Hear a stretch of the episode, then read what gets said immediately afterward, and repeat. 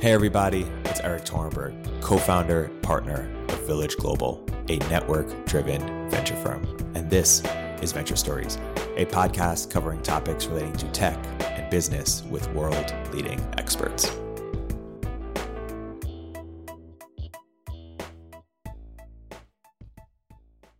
Uh, hey, everybody, welcome to another episode of Venture Stories by Village Global. I'm here today with a very special guest, Turner Novak. Turner is a partner at, at Gelt. Uh, Turner, welcome to the podcast.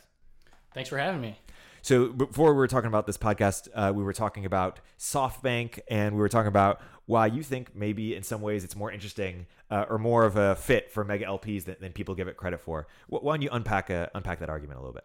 Yeah. So when I think about I'm a mega LP, I've got hundreds of billions of dollars, a trillion dollar portfolio.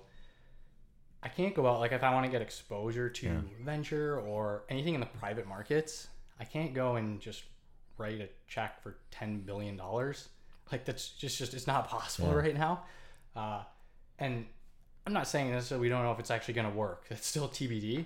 Uh, but if I let's say I have a hundred billion dollar portfolio, I can't go and write a thousand checks to these small venture managers for a million dollars each, five million dollars, five million dollars each. Like I just can't do that. I don't have the capacity. My team is constrained. It's just like with time. any other business. Yeah. So you got to think of okay, how do I how do I deploy my portfolio as an LP? So thinking like an institutional LP, you have some equities, some stocks, you have some fixed income bonds, you've got some real estate, some venture capital, you've got some private equity, you've got you you in most cases they give that man they give that money they split it up and give it to Yeah. other managers like that's where VCs get their money from is these Right. massive funds and if I don't have the time to I mean I have to be strategic just about how if you're if you're a VC you can only invest in like 20 companies 40 Yeah. companies whatever you can't go invest in every single Right. startup so if I'm a mega LP, I have to kind of pick and choose how I deploy my capital efficiently. I don't have time to go through tons of docs, Yeah. legal things for every single manager. I don't have time to go all, all their LP meetings, listen to all their conference calls. Like it's just not possible. So if somebody can come to me and say, I, I don't even know what SoftBank's saying their returns are right now on the Vision Fund, but it was something like 29%. That's Yeah. probably wrong, but it was an insane number. If they can say, I'll give you 29% on $40 billion, like that's very efficient. pretty insane. Yeah, Yeah. Like I'm like, okay, I'm interested. Uh, and obviously they need to prove out that Right. you can actually do that and get those returns. It's TBD right now. Yeah. Uh, and I think there's ways to do it. I mean, they've made some some of their bets, some of the smaller, less high profile investments. I mean, I think they've done pretty well. Uh, so yeah, I mean, it's just it's really fascinating because you probably like, if you think of they, they really just need to kind of pick off the big companies before they IPO and instead of a company going public like say Twilio Yeah. go public 10x SoftBank just needs to capture that before they go Right. public and there's different styles to do that you know they're investing in different sectors uh, you, need to have founders and companies and other investors know that you're capable of doing this everyone knows softbank's Yeah. capable of writing billion dollar checks now like literally Yeah. everyone knows they exist Right. uh, so great marketing for them uh, so like, it's i mean I- i don't think it's that crazy to think like this type of vehicle could, Could exist Yeah. obviously there's a lot of nuances to how they've chosen to run things and Yeah. operate things um, you could say they could you know fix some things operationally there but i think the idea of just somebody who is this massive pool of private capital isn't as crazy as people make Right. it sound And you come from the LP world. Now you were Yep. doing fantasy invest VC on, on the side, and we've uh, we actually did Dark Store together in, in your fantasy VC portfolio. um, and you you're now full time VC, but you come from the LP world, so you understand it. And I've I've wondered if the same misalignments that face VCs and founders are also between VCs and LPs. Which is one. Similarly, VCs don't have time to scour the universe, so they get scouts uh, Yep. to do. And then also, uh, VCs need founders to go big because they're playing a portfolio theory. Yep. Um, and LPs, you know, aren't interested in lifestyle VCs. They're interested in VCs going going big or go home. Yeah, they want to be able to. A lot of times, when uh, let's say an LP takes a bet on a smaller manager, they invest five million dollars or ten million dollars on your hundred million dollar fund. They expect that relationship to last. Most LPs, especially institutional LPs, they expect their relationship to last for many funds. I mean, Yeah. like I said, it's it's you have to be efficient. You can't be wasting time just always writing. It's not like a not like a venture portfolio where you just keep making all these little bets. Like you, and you have to be right too. Yeah. A lot of these institutional LPs, let's say it's an endowment, it's a foundation for a nonprofit, you're a pension plan, you pay out, I don't know, 5% of your portfolio every year. So you have to structure and invest your portfolio low, in some cases, low risk parts of it where you can guarantee if there's a downturn, you'll have money to like fund the hospital or continue Right. like letting students go to your school. But at the same time, you have to find pockets where okay, I can get twenty percent here on this slice of capital, and Yeah. kind of blend it all. Where our portfolio grows a little bit every year, said and done, with all the inflation, uh, payouts, and then our returns. Yeah. So it's an it's a really interesting like puzzle that you're trying to put together as an institutional LP. And it's interesting because I mean, the, basically the misalignment between founders and VCs is really between like it stems from the VC LP. Like it, it also the source, the money starts with guys with the LPs. I, I wonder if, if I wonder how the LP ecosystem is going to change in the next few years. I'm curious for your perspective. Like, could you imagine a world in which founders go directly to LPs and LPs hire GPs on staff? Like, is there anything that could change in the next five ten years in the LP ecosystem and the structure of it that would materially change the relationship between founders and VCs and how founders raise capital? Or do you think it's unlikely given how you know set in their ways LPs are? Yeah, I mean, I think we're kind of seeing it a little bit, especially later stages. So some of it comes down to the time thing. If I'm an LP, maybe I have people on my team that do direct investing. You have to, you kind of have to establish a brand of some kind as a venture firm or as a partner that kind of brings entrepreneurs to you or helps you find the right things to invest in. They'd have to really restructure their DNA of like we're a pension plan, but we're investing in high tech risky startups. At the same time, I mean, I think as a as an LP, you let's say an LP invested in Theranos or WeWork or something directly that blew up. Right. Let's say you're the teacher's retirement plan of Louisiana. You know, you have a fifty billion dollar portfolio. All your teachers see this in the news, like our retirement funds invested in this like fraud of a company. So the middleman is in some ways like optics prevention. Like yeah, a little bit. you get upside if Theranos if it works, and you don't, you don't get the brand downside if it if it totally you know. Yeah, and there there are some. Uh, I think the like some of the big Canadian pension plans are getting into buying infrastructure directly. Like they'll buy an airport or they'll buy like a toll road. You can deploy five billion dollars and buy an airport instead of committing it to fund to committing Yeah. it to a fund. And that's kind of a play on like they need to find things that they can efficiently deploy massive amounts of capital. That's kind of why hedge funds exist. It's why you see people who are expert stock pickers, you know, index funds have kind of started replacing it. But like a lot of endowments for their public equity exposure, they'll just have like ten billion dollars in an S and P index fund. Yeah.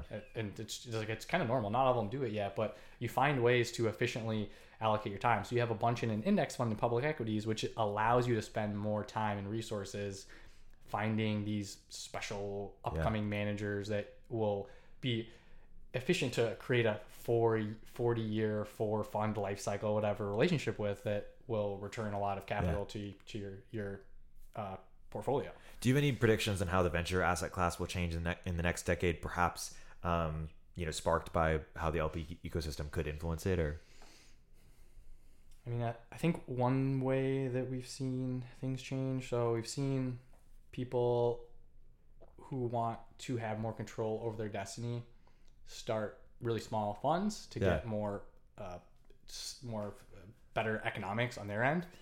Uh, so you've, you've seen this fragmentation. Uh, and like I said, that kind of plays into massive LPs not being able to write checks. So things that kind of play on smaller venture funds proliferating, Yeah. that's kind of interesting. Uh, like I don't think LPs will go direct super early. You'll see it more in growth probably. Uh, yeah, those are probably the two things. I mean, I try not to make too many crazy predictions Yeah. because it'll be wrong. right? Totally. Like do you think um, the SoftBank? Let's go back to SoftBank. Are Yeah. there any bets that you looked at SoftBank made and you said, "Hey, this makes no sense," or "I, I wouldn't have made like." You know, maybe WeWork is easy in retrospect to to, to shit on, but Yeah, yeah. like What do you, and then Ben Thompson has spoken neither new nor like how do you think about these sort of businesses that are not exactly tech businesses? You know, um, your partner is in real estate, obviously at Gelt. Mm-hmm. Yeah. How do you how do you think about WeWork Yeah, I or mean- some of these bets they've made? Yeah, honestly, I mean, I think Uber, WeWork, they are tech businesses. Like you think, so kind of getting into WeWork a little bit. They are or aren't. They are. I mean, they're using technology. So the way WeWork works, you the way real estate works, you have fixed costs, you lock them in forever. You also have corresponding revenue that comes in that you lock in for a long time, and you get like ten percent margins or whatever. WeWork comes in and maybe goes a little bit above market on the expenses, but it's just like, hey, we're gonna slice up this revenue and we're gonna increase the revenue we can generate on this property by like forty percent. Obviously, you can say, okay, but the revenue can leave really fast. So WeWork's expertise has to be leasing up and like acquiring customers and users like be in their property and that's not in the DNA of a real estate firm. Like real estate's extremely fragmented. It's old school. These people just sign 20 year leases, like super late. Not I don't want to say some of them are just yeah. aren't as as uh, high performance, yeah. efficient as WeWork is. So WeWork's expertise is they can just make more revenue on the same piece of real estate as any other real estate investor could, and they can only do that because of their DNA of acquiring customers really fast, and that's leasing up new properties. It's like using their brand and ethos, like suck people in. It's like acquiring ads, like yeah. real estate. A real estate manager, like a guy who just owns some real estate in New York, or like a, you know the yeah. royal Saudi royal family, like owns some real estate around. Like they don't know how to do that, and they won't do that. So we work at eight billion. Are you long or short?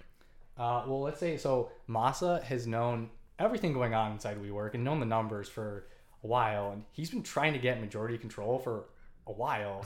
Like he tried to get majority control when that deal kind of fell through last yeah. year. It was a lot of it was just secondary and them buying people out, but they couldn't convince their LPs to let them do it. And now he gets the whole thing at seven billion and probably got really good terms. So, uh, yeah, I don't know. I'd rather own it now than a couple, right. like a year ago for sure. Yeah.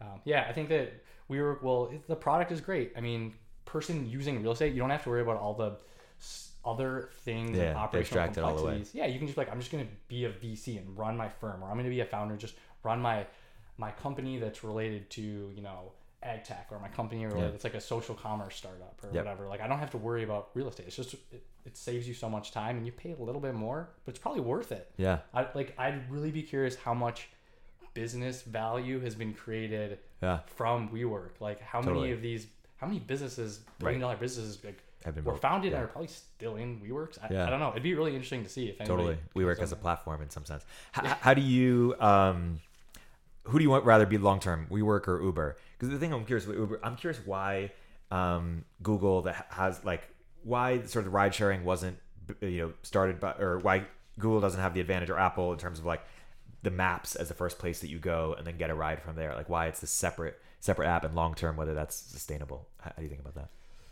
Yeah, I think the secret, like we work secret sauce through DNA, is just hyper efficiently matching things up to be picked up and moved around really quickly, and they have tons of liquidity in that marketplace they've created, and that's a certain DNA that, and, and they their business model, the Google Maps business model is about showing ads on the map.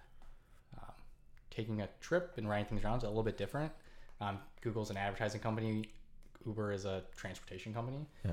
Uh, so yeah, I really think of Uber's core DNA is just moving things around. I think Dara said he said you know we're the AWS for transportation. So not only on the consumer side, you know, unbundling the car. I don't need to own a car. I can take micromobility. I can take an Uber, whatever. I can take Uber helicopter whenever that comes. Probably plane soon. Like there, yeah. there's tons of stuff they can do. But even on the enterprise side, like Uber Freight, it's hyper efficient, bringing things back and forth even last mile delivery like Uber Eats is really just the last mile logistics network for restaurants. But you're seeing all these last mile or all of these food delivery companies use their last mile chops to get into other lines of business, uh, especially in India and Latin America. They're starting to deliver medicine and drugs. Yeah. They're starting to deliver, uh, I don't know, like like clothing, things you buy online, that kind of stuff. It's kind of like Amazon. Right. So you think of how re, like retailing. So Walmart's big competitive advantage was logistics. Yep. Amazon's big competitive advantage was logistics. Like, what's stopping Uber from becoming a e-commerce company that just like sells things like dark kitchens, dark groceries, dark commerce? I mean, well, or or empowering that for other people. Like, it's just you use the Uber API and it's just like I'm gonna get things delivered with the Uber API. Postmates is already doing that. Yeah. I think Uber experimented with it with Uber Rush. It's like if you already have the drivers on your network, you know, people are leaving, they're not getting paid enough. What like whatever people want to complain about Uber and how they treat yeah. their drivers, giving them more to do, giving them more jobs. Like, hey, right. you can drive people around, you can deliver groceries, you can deliver furniture, you can deliver clothing, like from Taylor. I don't know. Yeah. Just I mean, Uber's kind of a staffing network. You press Yeah. a button and you get a job. So helping people just do more with that uh, is interesting. So I think, yeah, the, the Uber just has a lot going on. And if you also take what Uber's valued at, when you look at Yahoo Finance, it says it's like forty billion dollars today or Yeah. something. I haven't checked, but there's also some cash on the balance sheet. You take out the cash, they have a bunch of losses, so they have some like tax loss carry Yeah. forwards. Probably worth something like a billion dollars at this point. You also say that they own a certain percentage of Grab. They own a certain percentage of Yandex Taxi in Russia. Yep. Own a certain percentage of. Don't they own part of Careem in the Middle East? They own a, and they own part of Didi too in China. Yeah. So they literally own a piece like every single ride hailing business around the world. You basically give them credit for that and like back those out of Uber's value that you see that's trading for.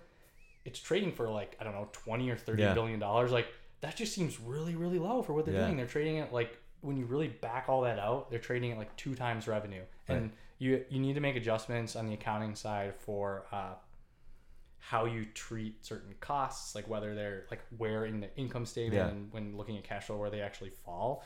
Uh, but I think Uber is more of a tech company, and WeWork's more of a tech company than people give them credit Right. for, and they shouldn't be trading at that low. Of a What, what's the right framework for determining which something should be trading at? Like two x versus five x versus ten x. yeah, it's kind of a it's a function of how fast the revenue is growing and how it's really a function of how fast your free cash flow is growing. So you, you really want to value business based on their cash flow, not on their revenue. But the reason people value on revenue is because there's no cash flow yet. Um, but you assume that the the cash flow is going to come. I mean, And for the audience that may not be super financial, there, explain the difference between cash flow and revenue here. So revenue is your sales, it's just the amount you collect at the end of the day from your customers that comes in. Cash flow is the amount of money that hits your bank account at the end of the year, like the increase of total cash that you have available to deploy and do things with. So, you know, you can have revenue that comes in, you pay server bills to Google or Amazon, you pay all your marketing expenses, you pay salaries, you're paying your WeWork bill. At the end of the day, you know, your your bank account increased five dollars for every you know, your bank account increased twenty five dollars for every hundred dollars of revenue that you brought Yeah. in. That's pretty good. Yep. You you have a twenty five percent cash flow margin, free Yeah. cash flow margin, which is that's I mean that's impressive. Traditional non-tech businesses, it's not that high, and that's why we see tech companies trade at a higher multiple of their revenue is because you see something like Facebook at scale.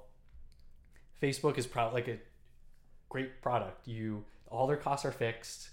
Each additional scroll Yeah. that you make in the feed, Yeah. like all the like all the advertisers just on auto pay. So it's literally if you can just convince people to spend more time scrolling, it's just it's literally like ninety nine percent margins for Facebook. So I mean that's why these companies trade at Totally. such high multiples. And and you you mentioned that um, because you come from the LP side, you think all product and business decisions ultimately come down to generating cash flow. Yeah, really. That's that's how I think about it. And you know, you can think of product as like, oh, how how will the user use this? How will it convert something to sales quicker? Like how like how will you increase your sales efficiency? How will someone fall in love with the product?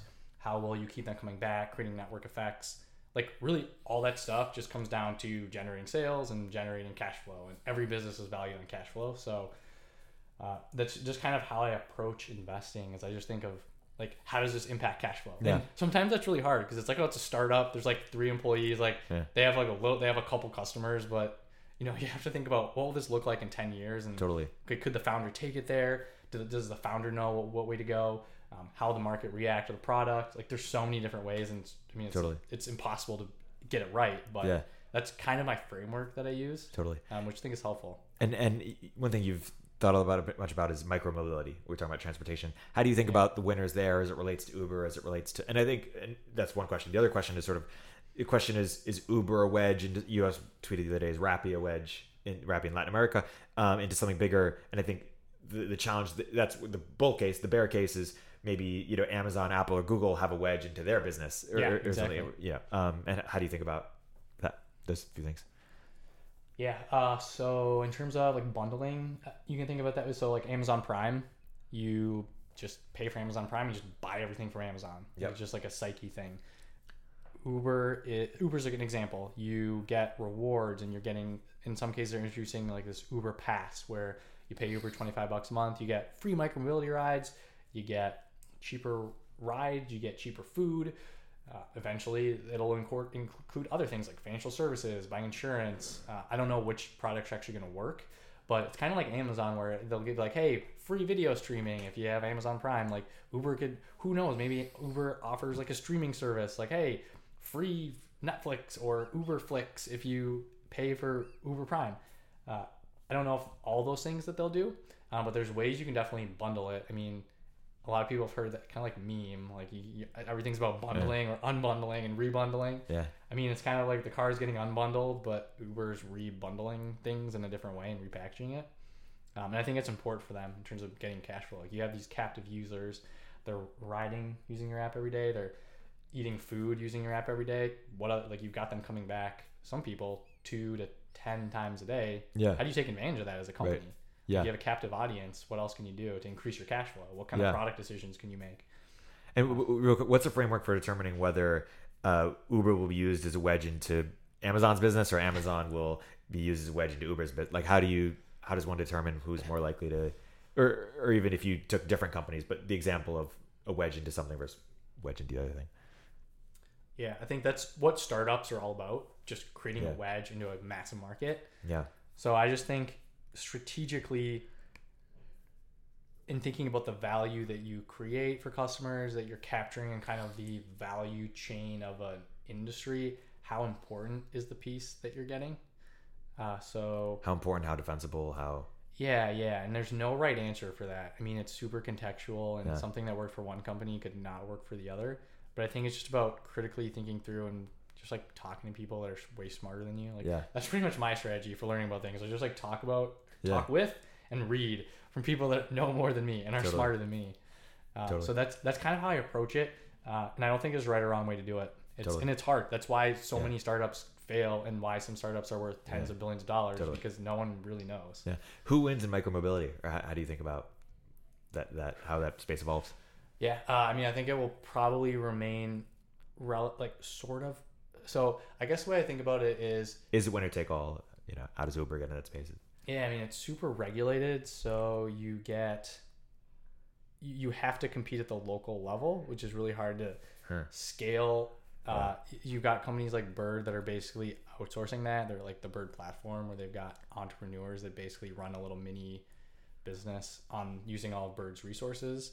Um, you've got someone like Uber who can just say, "Hey, we'll give you free scooter rides, but also buy food from us and use our car, use Yep. our ride hailing." Uh, and then like you've got Lime is more of like you can use bikes and car or, and scooters, and they've talked about introducing little like two seater pod things eventually. There's so many different ways to that people are kind of attacking the problem, and there's tons of startups that are sort of trying to do different takes on it. Uh, so I don't know. I mean, it's just super. It's a very operationally complex business that you can't just copy and paste some code and just hope it works. You have to hire people who are experts, boots on the ground. Um, cities want to regulate these things. They probably over-regulated them. Yeah. Uh, so I think every maybe we'll see like cities someone has a monopoly in a city, or we'll see some cities where like there's multiple players. But I don't think we'll see. We'll, we probably won't see like Uber where just it's literally just Uber and, Yeah. and Lyft. Probably a little more fragmented. Maybe the margins are lower. Hmm. I don't know. And is is uh, but is is self driving cars winner take all over time? I I'm I'm just betting self-driving cars would never happen because they've been like three years away for like a decade. Yeah. I'm I make no none of my uh, investments that I'm making or like the way I'm thinking about the world is uh, assuming that we'll get self-driving Yeah. cars. I know it'll happen. Right. I I maybe more bet of if self-driving cars happen, who has the distribution? Like Uber already has you know 100 million Yeah. people using ride hail. I don't know what the number is, but could Uber, you know, just roll out the fleet and start saving money, or is it more play to Waymo and Tesla? Honestly, I don't know. Right. Um, you know, I guess we'll probably see autonomous in the enterprise side, like uh, Right. in trucking, maybe Yeah. like teleops And- see first. What about ride sharing?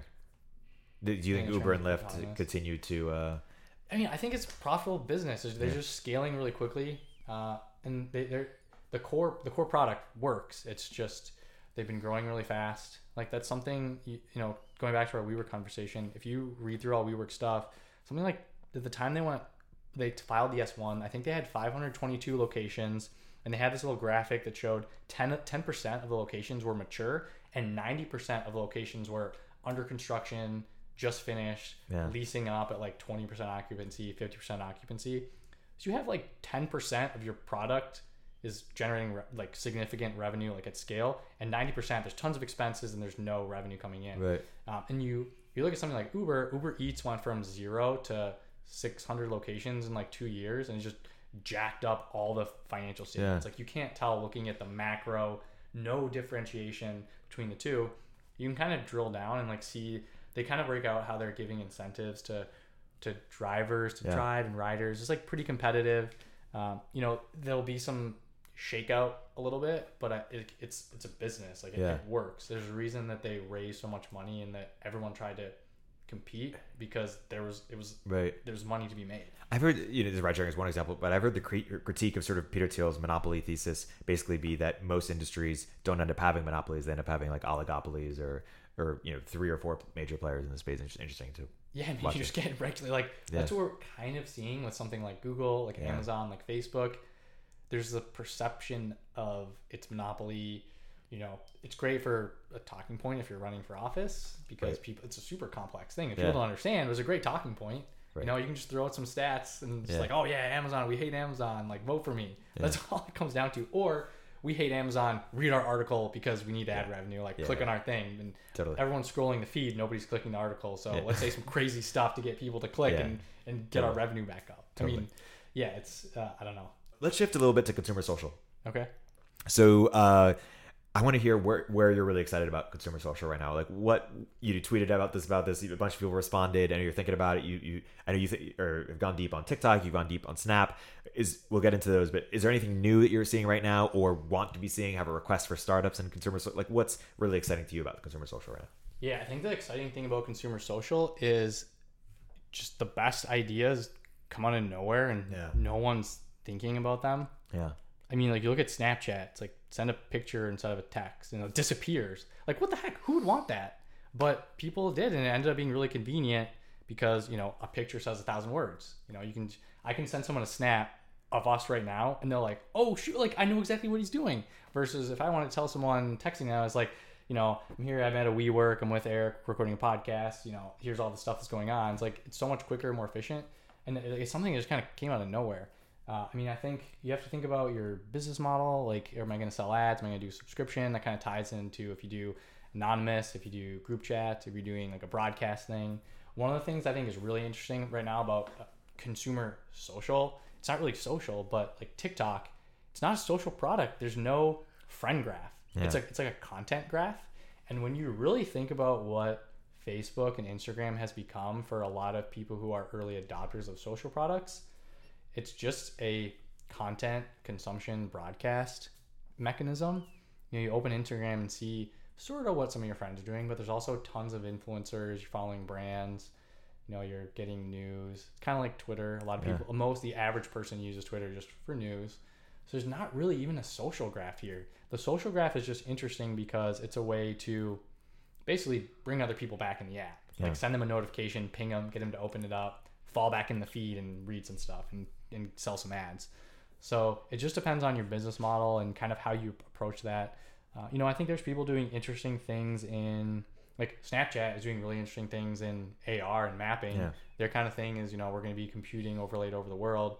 We've kind of seen how that's played out. I think they did a it projected to about a billion of their revenue is from AR lenses. Wow. And that's like legitimate. The revenue comes from augmented reality. Like Pokemon Go is AR and they're doing a lot of revenue, but it's like sponsored locations, Yeah.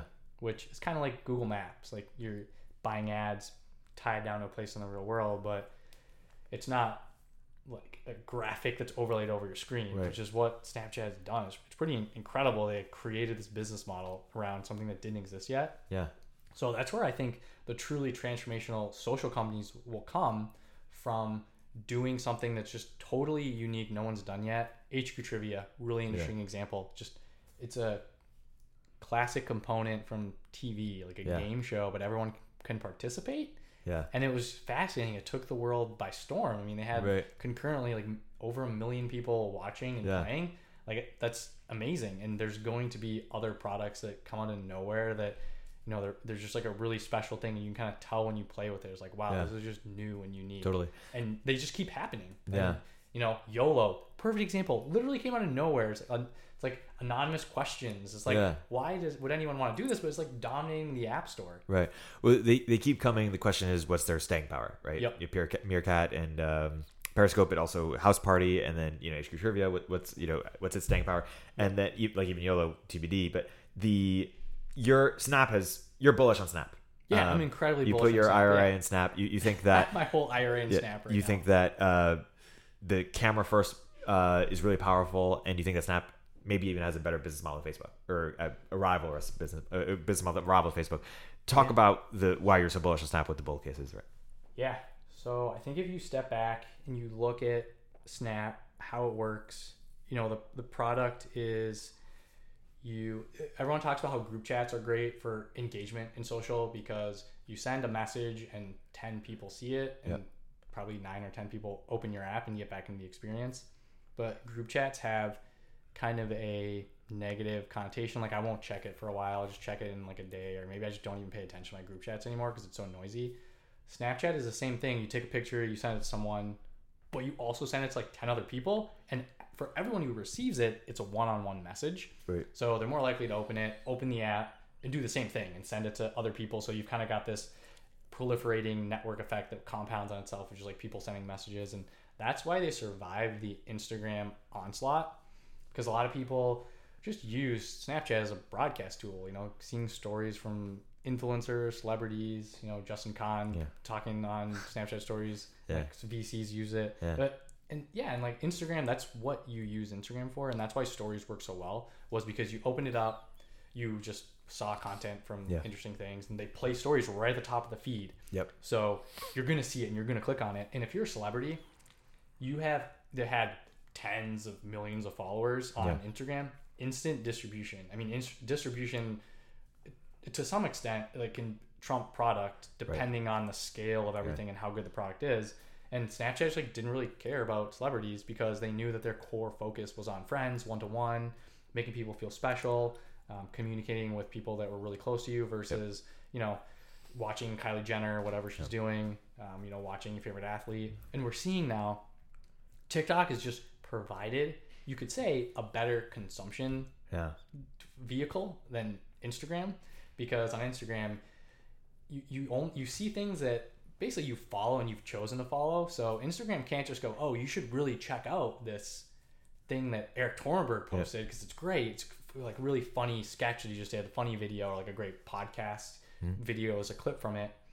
But Instagram can't show you that in the feed because it relies on what you follow. Whereas Yeah. TikTok is just like, we do not care who you are, who you're friends with, what your friends do. It's just we know you'll like this. We're Right. Sort like you. YouTube. Just like back to back. Yeah, just like YouTube. Yeah. So I think Facebook is kind of hampered by having to rely on this friend thing and who you follow, and it's still a great product, but they just haven't been able to compete with TikTok, and Yeah. they're tied down to the feed. Like that's where most of their revenue comes from, and you're seeing they've been trying to transition to stories, full screen video, which is Right. literally TikTok, just full screen video. They've had trouble making the transition because they have to get advertisers ramped up and start Yeah. buying stories ads. So they've been hampered by being relied on the feed. They have like feed that Yeah, basically on both. Facebook because Instagram was a great acquisition. All the stuff on the user side, whatever. Yeah. But they literally just copy and pasted the code from the Facebook feed and just put it in Instagram. It took them, I think, like a couple weeks. Like it took an eng- team of engineers like a month Wow. to get it up and running because it's literally the same product. Yeah. And you're tapping into the existing advertiser network. So users are big, but you also need advertisers, and that's one thing where Snap struggled. is They have to get all the advertisers on board.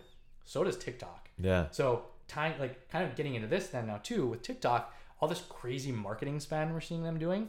Like yeah, it's about acquiring users. It's all about just acquiring hype and like getting marketers interested in trying it out Yeah. because we've seen with Facebook, their hype strategy was, hey, person who runs ads in the US, we have 2.8 billion users around the world. Come advertise on our product. Right. And some marketers will think, oh, wow, I can reach 2.8 billion customers on Facebook. No, you can't. You can reach probably, like, your customers are probably all in the US, they're all in the UK, they're all in Australia. All the users that you're never going to reach in uh, places in Africa, the Middle Yeah. East, like, most people aren't trying to reach customers there. But great marketing tactic because as an advertiser, you're like, oh, 2.8 billion people, like, this is the best way to Right. advertise.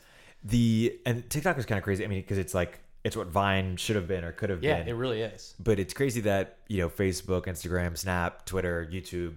I don't know all the existing social Even platforms. Snap, like Yeah. Snap hasn't copied Did- it. Yeah, didn't figure it out or Yeah, didn't do it first. it's because it's just a different UI. Like it's an Yeah. entirely different experience. Even YouTube has, has had trouble. Like if and YouTube's tried to do stories, like they Yeah. can't. It's long form video.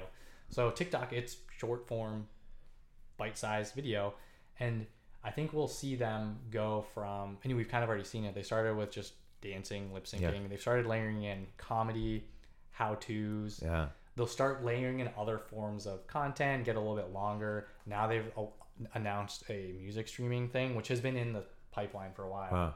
But literally with TikTok, we use it as they're like TikTok is basically just memes, like video memes, and that's huge for most people under a certain Yeah. age. Like, Does it eclipse YouTube or start to get in like? if I would have to bet on someone beating YouTube, like the the, Yeah. the next YouTube, it would probably be TikTok Yeah. because it like YouTube is the same thing. It just shows you videos you want to Yep. see, but they're all horizontal by default. They're all long form. Yeah. Whereas TikTok is like if that video isn't good, you just scroll, Yeah. watch next one, and you, Totally. and you find out in 15 seconds what it was, and you just watch the next one, and Yeah. they'll start layering on other things, and they have to, and they I think they're gonna try to become Yeah. YouTube, and that's why we've seen you, Google try to acquire, talked about acquiring Firework, which is Yeah. like a TikTok competitor. Facebook is trying to launch TikTok competitor, so like it's a really interesting UI that just it's kind of like the feed is different, stories is Yeah. different. Uh, video a video first UI is just a different DNA Totally. company. If we're here a decade from now, back on another podcast, we'll do one sooner, obviously. Yeah, um, i- and we're talking, we're sort of reflecting on how the consumer social landscape has changed. yeah.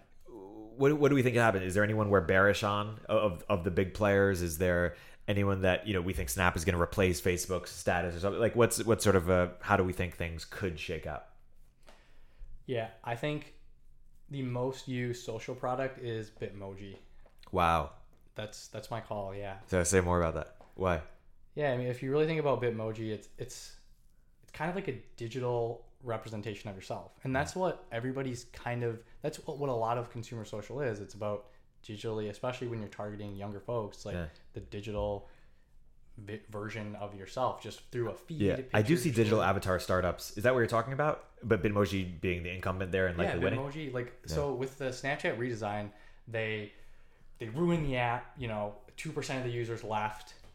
But with the redesign, they rolled out Bitmoji across the entire app. And if you check the App Store downloads from right around the redesign, it was the number one most downloaded app in, Wow. in the US, all these big markets for like three weeks because literally every single Snapchat user downloaded Bitmoji because they made it uncool if you didn't have a Bitmoji. So everyone got one. Yeah. And Bitmoji is basically it's like a decentralized social network. That's Wow. how I see Bitmoji because it's a backdoor into all these other apps via the keyboard. You know, you can use your Bitmoji in Facebook Messenger and on in Twitter. Like I post like my Bitmoji Yeah. like pictures into my Twitter feed sometimes to respond to people. Uh, but then you've got SnapKit, which is basically Snap's developer platform, and they're kind of like, hey, you're creating a social app. Uh, you know, YOLO use it. It's anonymous questions like, hey, make it make your conversion rates higher on new users because they don't have to upload a avatar. They don't have, they probably don't have a Facebook profile.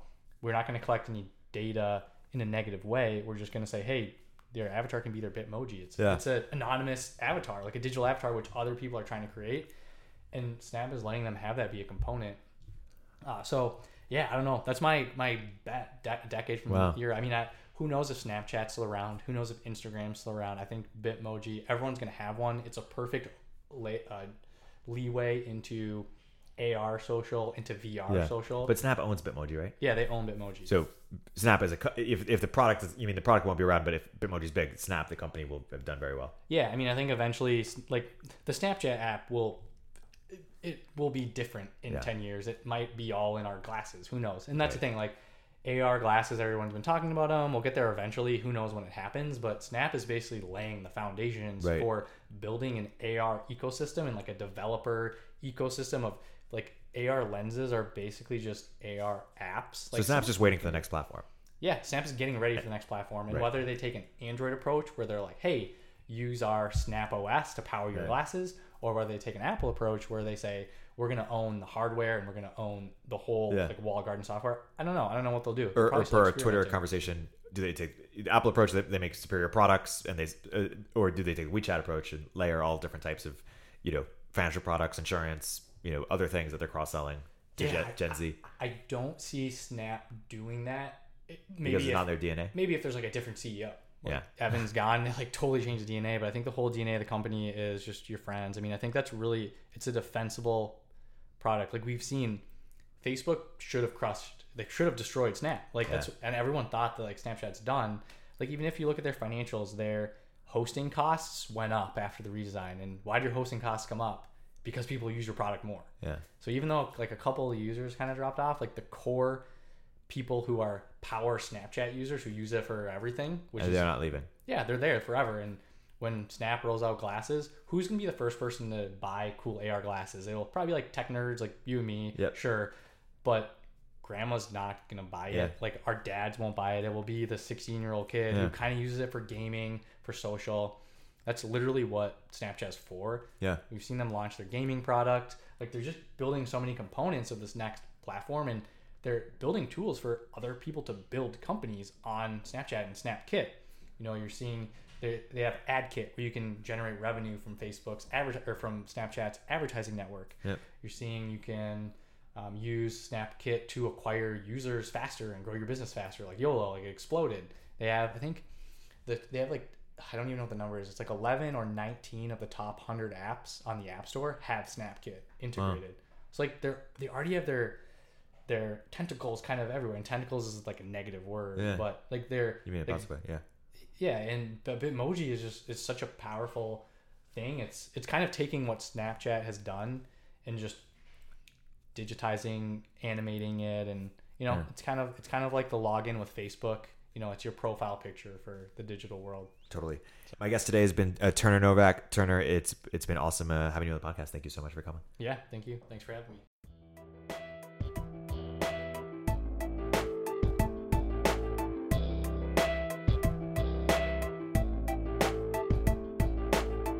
If you're an early stage entrepreneur, we'd love to hear from you. Please hit us up at villageglobal.vc slash network catalyst.